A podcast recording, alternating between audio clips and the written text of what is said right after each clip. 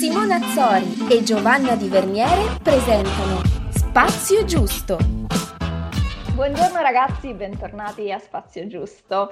Oggi abbiamo un altro argomento dei tanti che poi, che poi ci piacciono e è da tempo che volevamo parlare di, di serie tivù, però ovviamente sempre in modalità Spazio Giusto, perché Spazio Giusto si parla di, di tante cose, ma sempre in maniera più, più intima, un po' più in profondo, diciamo sì. così, andando, andando nel profondo delle cose. Sì, noi scegliamo degli argomenti che ci fanno da assist per approfondire poi tante cose unite, collaterali. Sì, e ci tengo a dire che io e Simona siamo insieme in questo momento e da tanto tempo che non registravamo, forse un anno che non registravamo sì, una puntata insieme. Sì, non siamo abituate. E quindi sono anche un po' imbarazzata, come se, come se fosse...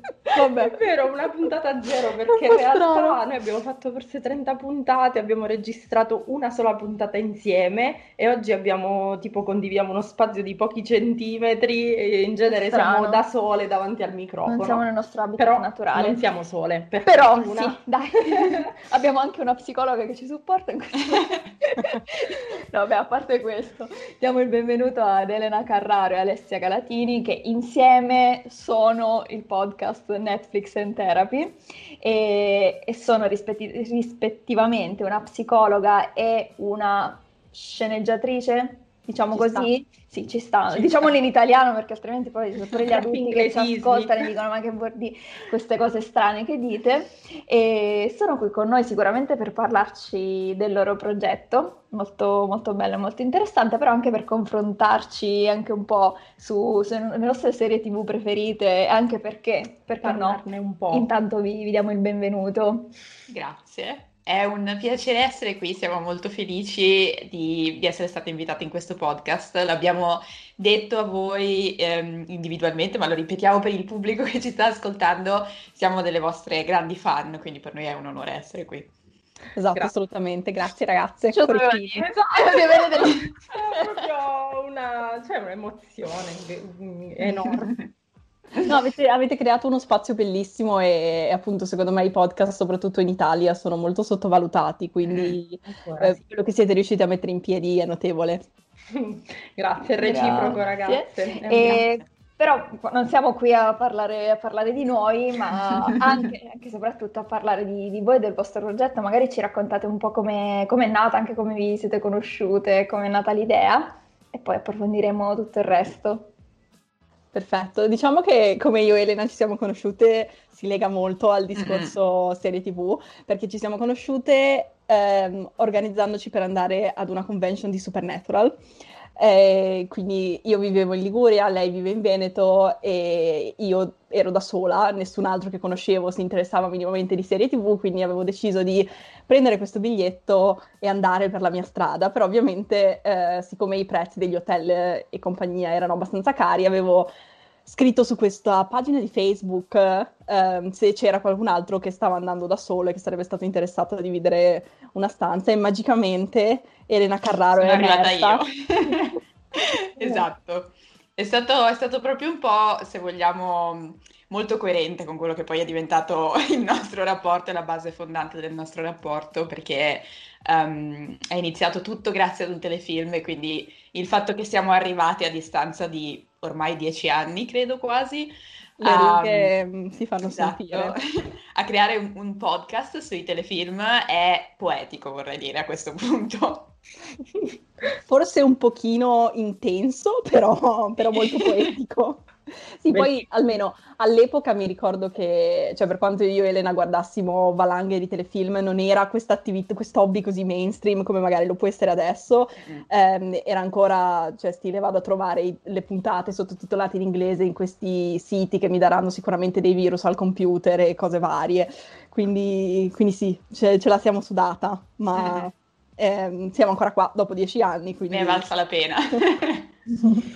E la cosa bella e curiosa appunto anche di quello che fate voi è che eh, il, la serie tivù è vista non solo dal punto di vista appunto di, di spettatore che sta lì e guarda passivamente tra virgolette, perché poi non è mai passivo il guardare una serie tivù, però appunto è bello unire l'aspetto psicologico e anche a quel, eh, appunto quello tecnico di analisi della sceneggiatura. Quindi eh, c'è qualche serie tivù che magari una dei due, una delle due ha spinto poi per, per parlarne, oppure diciamo tutte quelle di cui avete parlato erano già serie che avevate in comune?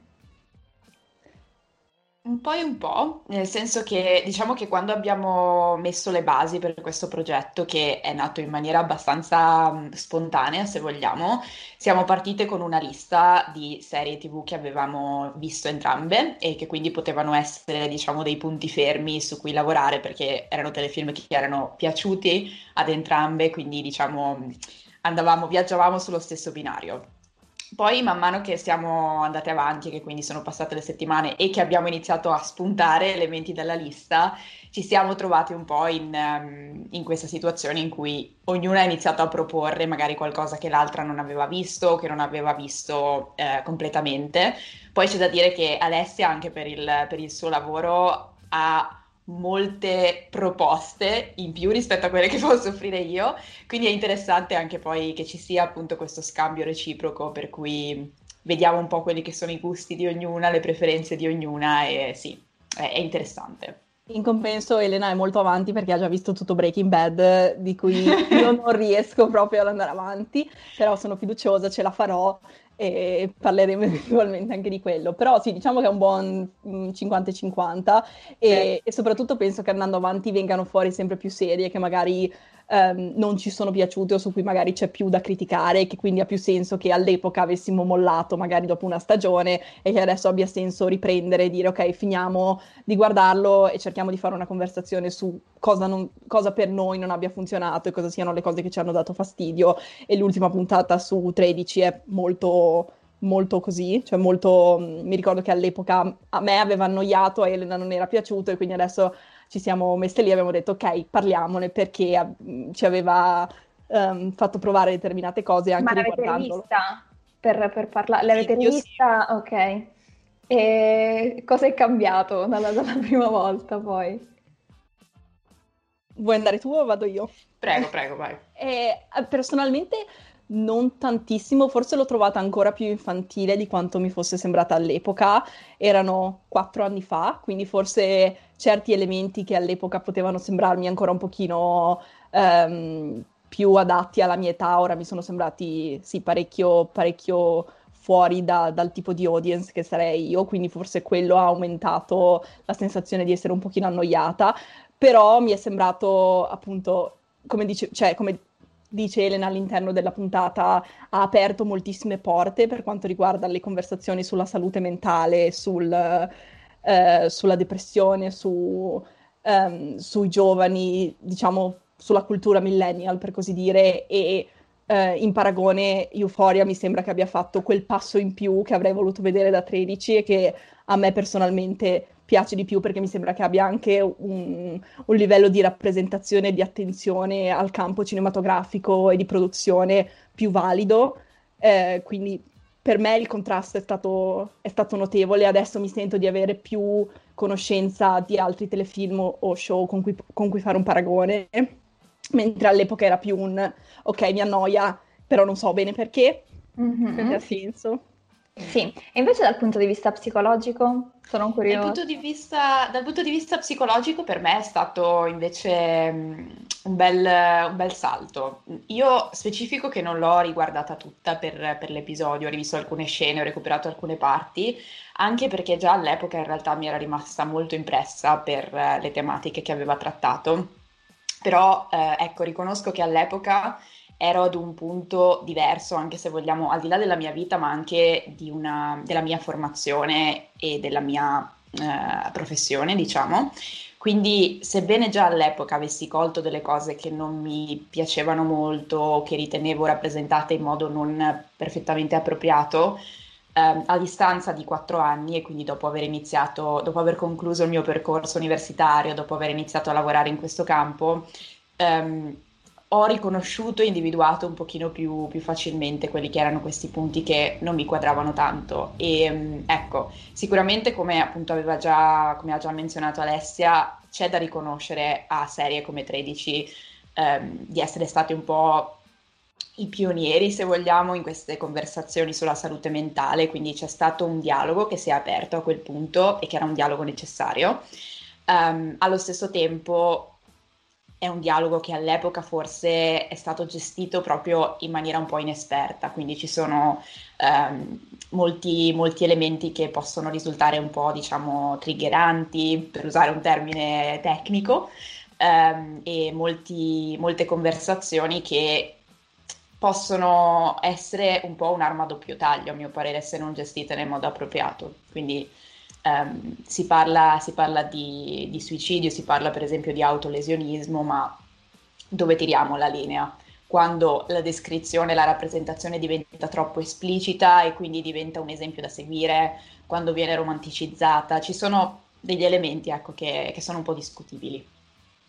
È molto affascinante personalmente vedere come eh, alcune serie tivù nel tempo possono essere ri- riviste, riguardate e cambiano completamente valore, intensità in base al punto in cui ci troviamo, in base alla maturità, anche un po' in base eh, a, a, allo stato sentimentale, emotivo. Un mio amico mi consiglia di recente This Is Us e dice mm-hmm. non guardarla se sei messa male a livello sentimentale, non guardarla, non guardarla perché... Ci vuole un... una pila così di fazzoletti ogni episodio per esatto. This Is Us. Cioè, è molto, insomma, intensa, molto un bel frullatore di, di, di emozioni, di emotività, e poi c'è questa coppia che ti, ti vende un po' un'idea di, di amore che non so se te la... Te, te la fa invidiare o ti, ti mette l'ansia che non, non può esistere, oppure ti, ti, ti suggerisce il fatto che forse non, non sei pronta a vivere quel tipo d'amore. Quindi ehm, una cosa, comunque la vostra mi veniva in mente dal vostro racconto iniziale, da come vi siete incontrate, una bella storia di serendipity, perché parecchio è, è creato qualcosa da una motivazione che ha a che fare con le serie tivù, ma è stato un percorso così casuale. Sì. E invece c'è una serie tivù che è proprio la serie, classica domanda, ma io voglio assolutamente farla, cult del vostro cuore, perché noi ne abbiamo una comune. Addirittura. Vabbè, a parte quella che vi ha unito, vabbè, eh, posso... deve essere, deve è essere lei. Potete dire quella, beh, in realtà sì. Eh, anche perché in realtà, um, almeno è un discorso abbastanza valido per entrambe, ma quando l'ho iniziata ero ancora tipo... quinta ginnasio, molto, molto piccola, e è, è un fandom molto incentrato, diciamo, su, sulla queerness, sulla sessualità, su, um, su appunto tutti questi aspetti di identità di cui all'epoca non sapevo nulla, e quindi è stato questo essere lanciata all'interno del fandom che alla fine mi ha fatto interessare ad argomenti, cioè che mi ha fatto interessare al mondo L G B T, al mondo del femminismo e compagni, anche se la serie di per sé non è nata necessariamente con quell'intenzione. Il movimento che ci si è venuto a creare dietro è fondamentalmente formato da persone queer, femministe, E, e quindi sì, cioè, ha un valore molto importante per me anche per quello.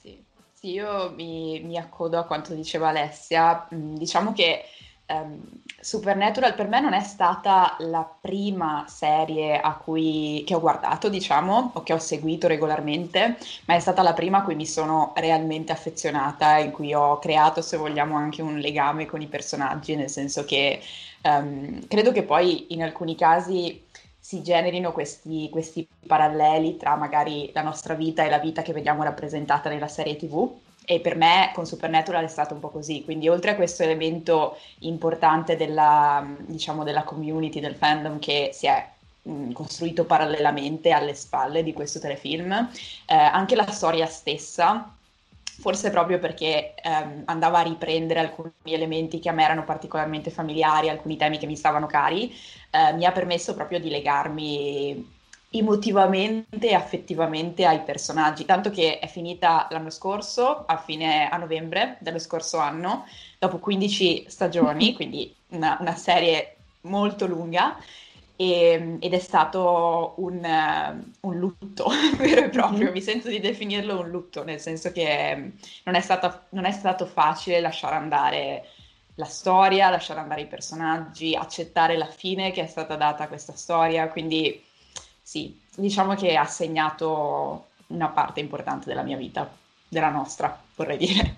Appunto ne, ne, ne volevamo parlare proprio per questo, perché mh, vabbè, a parte che anche Simona voleva parlare del fatto che in questo periodo alcune cose sono cambiate, in questo anno difficile magari persone che erano abituate a guardare tante serie tv si sono fermate, è stato un po' strano, diciamo. Però appunto dal punto di vista psicologico io ne approfitto anche, cioè, sia per voi che per, anche per chi ascolta, eh, di, di dare dei piccoli suggerimenti. Voi avete messo anche dei box di quale serie volete, volete, volete sentir parlare. Ovviamente io sono, eh, sono appassionata spesso di serie tv che non conosce nessuno. Sicuramente esatto. Alessia, col fatto che Eh, che magari lavora nel settore, magari arriva prima ad alcune serie, eh, io mh, ho invece mia sorella che mi spaccia alcune serie, perché lei in questo periodo non tanto, ma si occupava di, dei sottotitoli delle serie, quindi è stata la prima che mi ha, mi ha suggerito Fleabag, mi ha suggerito Scrotal Recall, che poi è diventata Love Sick, credo, su Netflix, perché Scrotal Recall era un po' troppo un po' troppo impegnativo. Esatto. Mi ha suggerito Love, mi ha suggerito una, che, una serie tv che poi è la mia preferita, che è You're the You're Worst, the worst. Che appunto vi ho suggerito, probabilmente non conosce, conosce veramente, conosciuta da poche persone, non è mai stata tradotta in italiano. Infatti, ho presente il titolo ma mai vista, Fleabag ce l'ho ma questa zero. Esatto, la, la consiglio, vabbè, la consiglio anche a chi ascolta, perché eh, una cosa molto importante, nella seconda stagione tratta in maniera perfetta la depressione, depressione cronica. Quindi in maniera non banale, proprio analizzando, perché in realtà poi è una serie che parla di amore, quindi parla di, di una relazione, e quindi diciamo che tu la guardi e pensi di vedere qualcosa di, di leggero, qualcosa che ti, mm. ti faccia ridere, e poi ti ritrovi catapultata dopo la prima stagione allegra, spensierata, ti trovi catapultata in una situazione in cui non pensavi di essere, e credo che uh, la consiglio proprio per questo, anche Anche e soprattutto a Elena che, che fa mm-hmm. questo lavoro. Infatti. Eh, perché magari dal punto di vista di una psicologa può essere visto in, in maniera diversa. Io dal punto di vista di persona che ha sofferto di, di quello che appunto soffre la protagonista, è, è stato veramente... Non, non so esprimere, non so esprimere, non so trovare la parola giusta, ma è stato veramente bello perché eh, non banale, quindi espresso nel modo giusto, né, eh, né troppo esagerato a livello negativo, né troppo dare troppe speranze a livello positivo. Gratitudine per aver trovato questa, per aver fatto questa serie da parte sì, di chi sì, l'ha vabbè, fatta. Fantastico. A me piace sotto tanti punti di vista, perché poi uno dei protagonisti è di Manchester, poi la città in cui vivo io, quindi quel, quell'umore, sì, quello, quell'umore, quello io. L'umorismo di dimenticare le parole, vabbè, quell'umorismo british proprio cattivo, tagliente, e c'è un sacco di volgarità che a me piace, quindi, quindi poi ci metti, ci metti anche questa cosa, e per me veramente è una serie top che consiglierei veramente a tutti. La guarderemo, la inseriremo sì, nella nostra lista. Sono tra l'altro quattro stagioni, credo, quattro o cinque. Okay. Sì, secondo me il lato positivo quando si tratta di serie magari un pochino meno mainstream è che spesso i creatori arrivano all'idea da un'esperienza molto personale.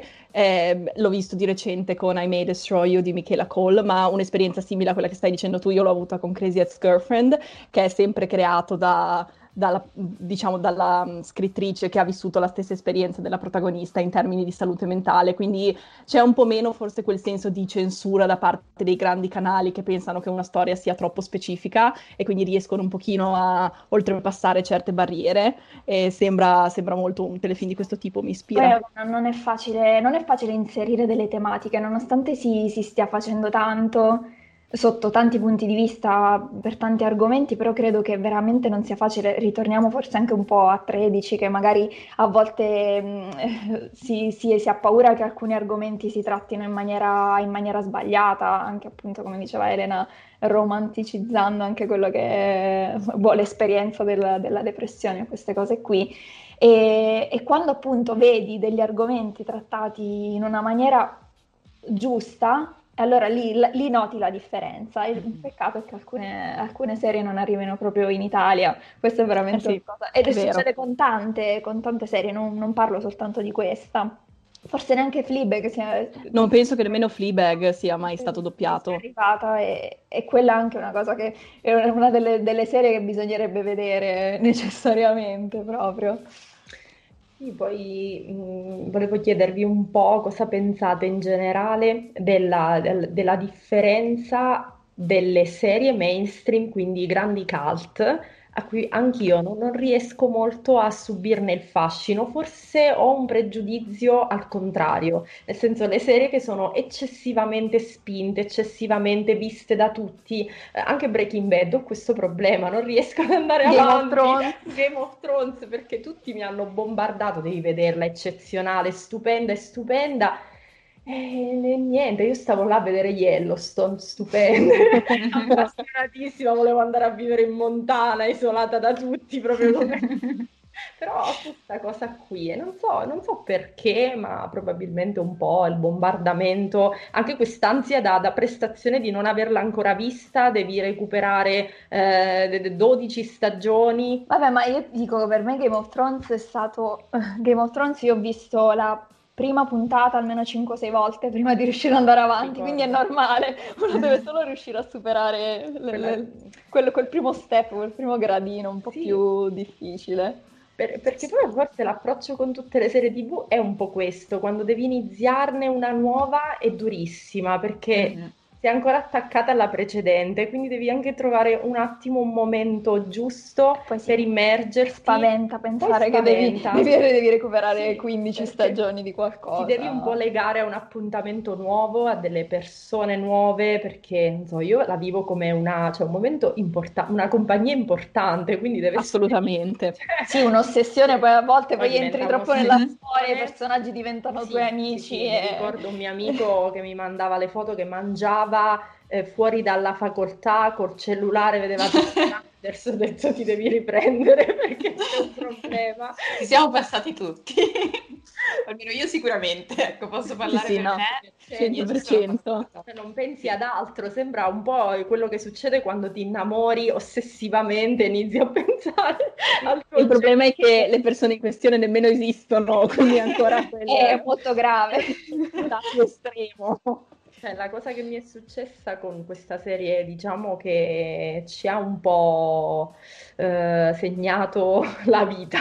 Sì, sì, e no, è così, senza esagerazione. Noi siamo Vediamo se la conoscono. molto legate a One Tree Hill. One uh, Tree Hill, cioè... Elena, Elena lo ama, lo ama. Ah, ok, vabbè, dai. Perfetto, no, Quella perché... è stata la mia prima, la prima serie che ho visto dall'inizio fino quasi alla fine, perché non sono arrivata... Alle... Mi sa che sono arrivata tipo fino alla quinta o sesta stagione, poi ho mollato eh, quando ho iniziato. Il fatto è mio che ho scaricato le puntate, ho fatto sì. i D V D, ho fatto i cofanetti fino alla nova, nona stagione, cioè Questa quando ancora veniva... non ero grafica, no, no, le ho fa- l'ho fatto con, con Peyton. Anch'io, anch'io lo facevo con Supernatural, scaricavo le puntate e le spacciavo su questi C D illegalissimi. Sì, sì, una, una, una bellissima sensazione. Però sì, mi ricordo di One Tree Hill, mi ricordo che lo guardavo un sacco di gente intorno a me, ho vagamente presente la storia, ma non mi ci sono mai messa perché non sono tanto da drammi adolescenziali, non so, ma è solo una preferenza personale. Però mi ricordo che le, lo seguiva sì. assiduamente. Per me è stata, è stata un po', ecco, forse quella è stata la serie che per me ha un po' aperto le porte al mondo delle serie tivù. Sì, anche se non, non l'ho presa sin da subito con, la stessa, con lo stesso trasporto con cui ho preso Supernatural, però ricordo proprio di averla guardata con piacere e con gusto e di essermi eh, lasciata molto... Diciamo mi sono legata ad alcuni personaggi, ad alcune storie, quindi li porto ancora nel cuore a distanza di tempo. Seguo ancora tre quarti dei membri del cast su Instagram. Sono tutti... Io ho ripreso, io ho ripreso a, rive- a rivederla perché comunque poi, come dicevamo appunto, in un periodo come questo, sì. eh, che a volte si fa anche fatica a mettersi davanti a una nuova serie di tivù e mm. seguirla, a parte che ho appena finito Dexter, e quindi per uh, me... condoglianze! Eh, sì, quindi... che non avevo mai visto, ho iniziato, cioè negli ultimi tre mesi l'ho guardata come se non esistesse altro nella vita e per riprendermi ho detto cosa faccio e riprendo One Tree Hill. Che è quello un po' che... una comfort serie. Esatto, è quello che dicevamo con Simona, magari anche chi è cresciuto in piccoli paesini forse si può ritrovare perché ovviamente, sì. cioè sì, sono situazioni da telefilm, cioè pensare certo. che tutti questi ragazzi delle scuole superiori diventano tutti famosi, ricchi e famosi è un po' un'esagerazione, sì. però per noi che comunque siamo cresciute in un paesino in piccolo e, e dove quelle dinamiche tu le vivi e anche quei grandi sogni, non solo le dinamiche sì. piccole di paese ma anche quella voglia di uscire, riuscire riuscire a raggiungere quegli obiettivi. E cioè, da una parte è bella ispirante, per me Brooke Davis è il mio, il mio idolo, che mi ha ispirato proprio a, ad andare avanti, e anche in quel caso, per esempio, altra analisi psicologica del personaggio, è anche uno dei personaggi delle serie tv che è cresciuto molto, cioè è, ha iniziato come ragazzina viziata eh, che comunque faceva del male alle persone che aveva intorno a se stessa, e invece ha fatto un, proprio, un percorso personale di sviluppo. E anche tutte queste piccole cose poi, poi ti, aiuti, sì. ti fanno sentire al sicuro quando le vedi. Sì, dici, io sì, mi ricordo un po' Peyton Sawyer, che è un altro uh-huh. personaggio, quindi questa un po' il personaggio maledetto dell'adolescente un po' tormentata, artista triste, mi ha fatto sentire in compagnia, perché io sono stata un'adolescente triste, tormentata, più che altro pesante, piena di così, e quindi mi sentivo un po', mi, mi identificavo, ho trovato un'identificazione, un po' un'ispirazione. Poi eh, c'è stato qualcosa proprio di empatico, di molto forte, che ci portiamo dietro anche adesso che siamo adulte, perché abbiamo iniziato a vederla in un momento in cui la serie tv non era così diffusa, c'era l'epoca delle sitcom più che altro, ma c'era Friends, c'era Buffy, ma non, non Buffy. erano così, non erano così. Allora, noi eravamo già abbastanza obsesse da parecchie cose, ma eh, sì. One Tree Hill è stato un po' eh, sì, una, un'apertura al legame vero con le serie tv, con i personaggi, con l'evoluzione delle storie, anche ispirante sotto molti aspetti. C'era questo tema della musica molto forte, perché questo personaggio, la Sawyer, aveva una ehm, casa disco, apre una casa discografica, ma era una grande collezionista di grandi album, e proprio chi curava la musica, credo stesso il regista o comunque lo sceneggiatore, sì, anche i attenti. Titoli degli episodi erano tutti titoli di canzoni, quindi c'era anche, era proprio studiato bene Wish sotto questo here. punto di sì, vista, sì, era, molto... era proprio, c'era un bel lavoro dietro, nonostante sì. la teen story, che poi ti dico anche rivedendola adesso, mm, che... sì. ci sono alcune cose che poi rivedi dopo alcuni anni e dici, oh mio Dio, mi piaceva questa cosa, a me è successo eh. con Pollon, lo so che direi a trentadue anni rivedi Pollon, rivedevi a, a cinque anni, però l'ho rivisto e ho detto, Pollon, mio però, Dio, aspetta. Cioè, Pollon. Sì, lo so, però io sono rimasta, ci sono rimasta un sì. po' male, perché non me lo ricordavo che mi piaceva, poi mi sono resa conto forse a trentadue anni ci sta che non provi le stesse cose, però invece altre cose le riguardi e dici, bello. E riguardi secondo me con, con affetto, quindi magari eh, con la capacità di renderti conto che c'è qualche elemento che magari adesso verrebbe riproposto in modo diverso, che verrebbe... contestualizzato in modo diverso, però comunque c'è quel legame affettivo, emotivo, sia ai personaggi che al telefilm e a quello che il telefilm magari ha rappresentato nel momento in cui lo si è guardato per la prima volta, che ehm, rendono, rendono più facile apprezzarlo anche a distanza di tempo, forse. Non si è mai così severi come lo si sarebbe con un telefilm che si inizia per la prima volta, che magari... Verissimo, verissimo. Eh, anch'io durante il lockdown ho riguardato Streghe, che è il mio equivalente, diciamo, a One Tree Hill, e tra l'altro a proposito di identificazione, io ho due sorelle, ci chiamiamo tutte con la stessa iniziale, quindi quando guardavamo Streghe praticamente eravamo pronte a ricevere i nostri poteri magici, e, e riguardandola adesso... Fatto, fatto in casa, perché ero già grafica, mi ero fatto il mio libro delle ombre fatto... Spettacolo! Perché spettacolo. Io già creavo, già sapevo il mio futuro quale sarebbe stato. Esatto, e comunque riguardandola adesso, per quanto mi renda conto che magari ci sono delle cose un pochino inverosimili, o anche solo il fatto che siano a San Francisco e non ci sia mezza persona gay, ma va bene, eh, no, non riesco comunque a essere troppo critica, perché è Streghe. In realtà era tutto fake, in realtà non era San Francisco, eh, lo so, era Los Angeles. Eh, mi sono anche tro- per caso mi sono anche trovata da- davanti alla casa di-, di passaggio senza saperlo, ho detto, oh mio Dio! Ci sono andata ma consapevole che fosse no, la casa di Streghe. No, no, ti prendi malissimo, scusa. Più cult della casa di Carrie di cioè, sì, sì, sono andata, devo dire la verità. Eh, c'è un'altra cosa, per esempio, contestualizzare le serie, ehm, eh, serie del duemila o comunque di, di quegli anni lì, di quel de- fino al duemiladieci, per esempio, un grande successo Gossip Girl, al di là di che possa piacere o meno, però teen drama super, super top. E, mh, ha, è basato su una cosa che fatta oggi non avrebbe alcun senso, perché con i social, cioè il blog che spoilera, che fa spoiler, sì, sì. Cioè, perderebbe, diciamo, tutto. Che già ci viviamo sì, in quella situazione sì, adesso. questo, quindi forse non... Sì. È un'altra sì. cosa, per esempio, p- prima di avere questa crisi da serie tivù, questo divorzio, ma che sta finendo, però mi sto, mm-hmm. mi sto riaprendo, io ho visto You, non l'avevo vista, ho visto You. All'inizio ho pensato di vedere una, una cosa così eh, ossessivo-compulsiva dello stalker ansiogena, poi in realtà a un certo punto sono arrivata a pensare, ho detto no, forse sto vedendo una trasfigurazione di quello che è un po' l'atteggiamento dell'attaccamento amoroso di tutte le persone, mm. esasperato, esagerato, raccontato in chiave... ovviamente anche un po', un po' thriller, però non so, ci ho visto molto dentro le dipendenze affettive.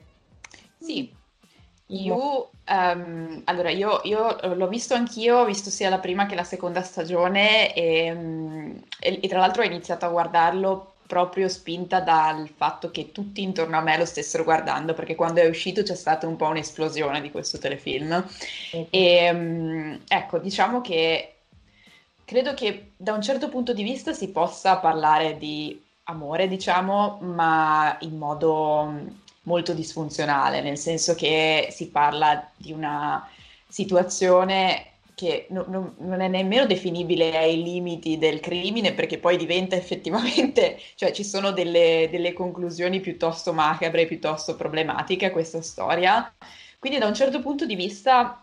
Ecco, quello che io ho trovato interessante è stata poi la risposta che questo telefilm ha ricevuto, quindi il fatto che sia stato eh, celebrato e anche in quel caso romanticizzato in molti casi, perché poi il, um, il personaggio del protagonista eh, di Joe, se non sbaglio, Joe, sì. um, è stato un po' eh, trattato come questa sorta di sex symbol, di ideale, di uomo, e quello, il, la, il tipo di amore rappresentato è stato un po' preso come un esempio di ideale di amore e di relazione, quando ecco, diciamo che poi forse si capisce meglio nella seconda stagione, ma ci sono delle, delle belle grandi problematiche all'interno di questo, di questo telefilm. Sì, è uno di quei telefilm che a me avrebbe, cioè che mi sarebbe piaciuto se fosse stata una stagione e basta, se fosse stato...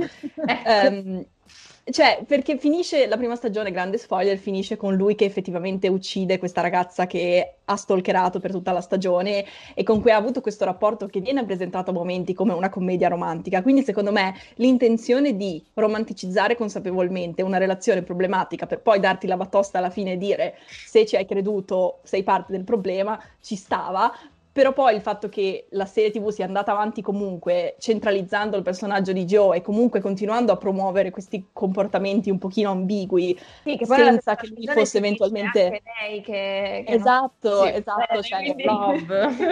Diventa questo, non so, diventa un po' soap opera in un modo che mi fa un po'... Cioè, non riesco a capire allora quale sia il punto, mi sembra un po' romanticizzato senza uno scopo, quindi sì, probabilmente continuerò a guardarlo, però mi disturba un po', vorrei, vorrei che ogni tanto Hollywood si arrendesse e dicesse questa storia funzionerebbe meglio in dieci episodi invece di quarantacinque, ma non ce la faremo mai perché il punto principale è sempre fare soldi, quindi finché vende... Va bene.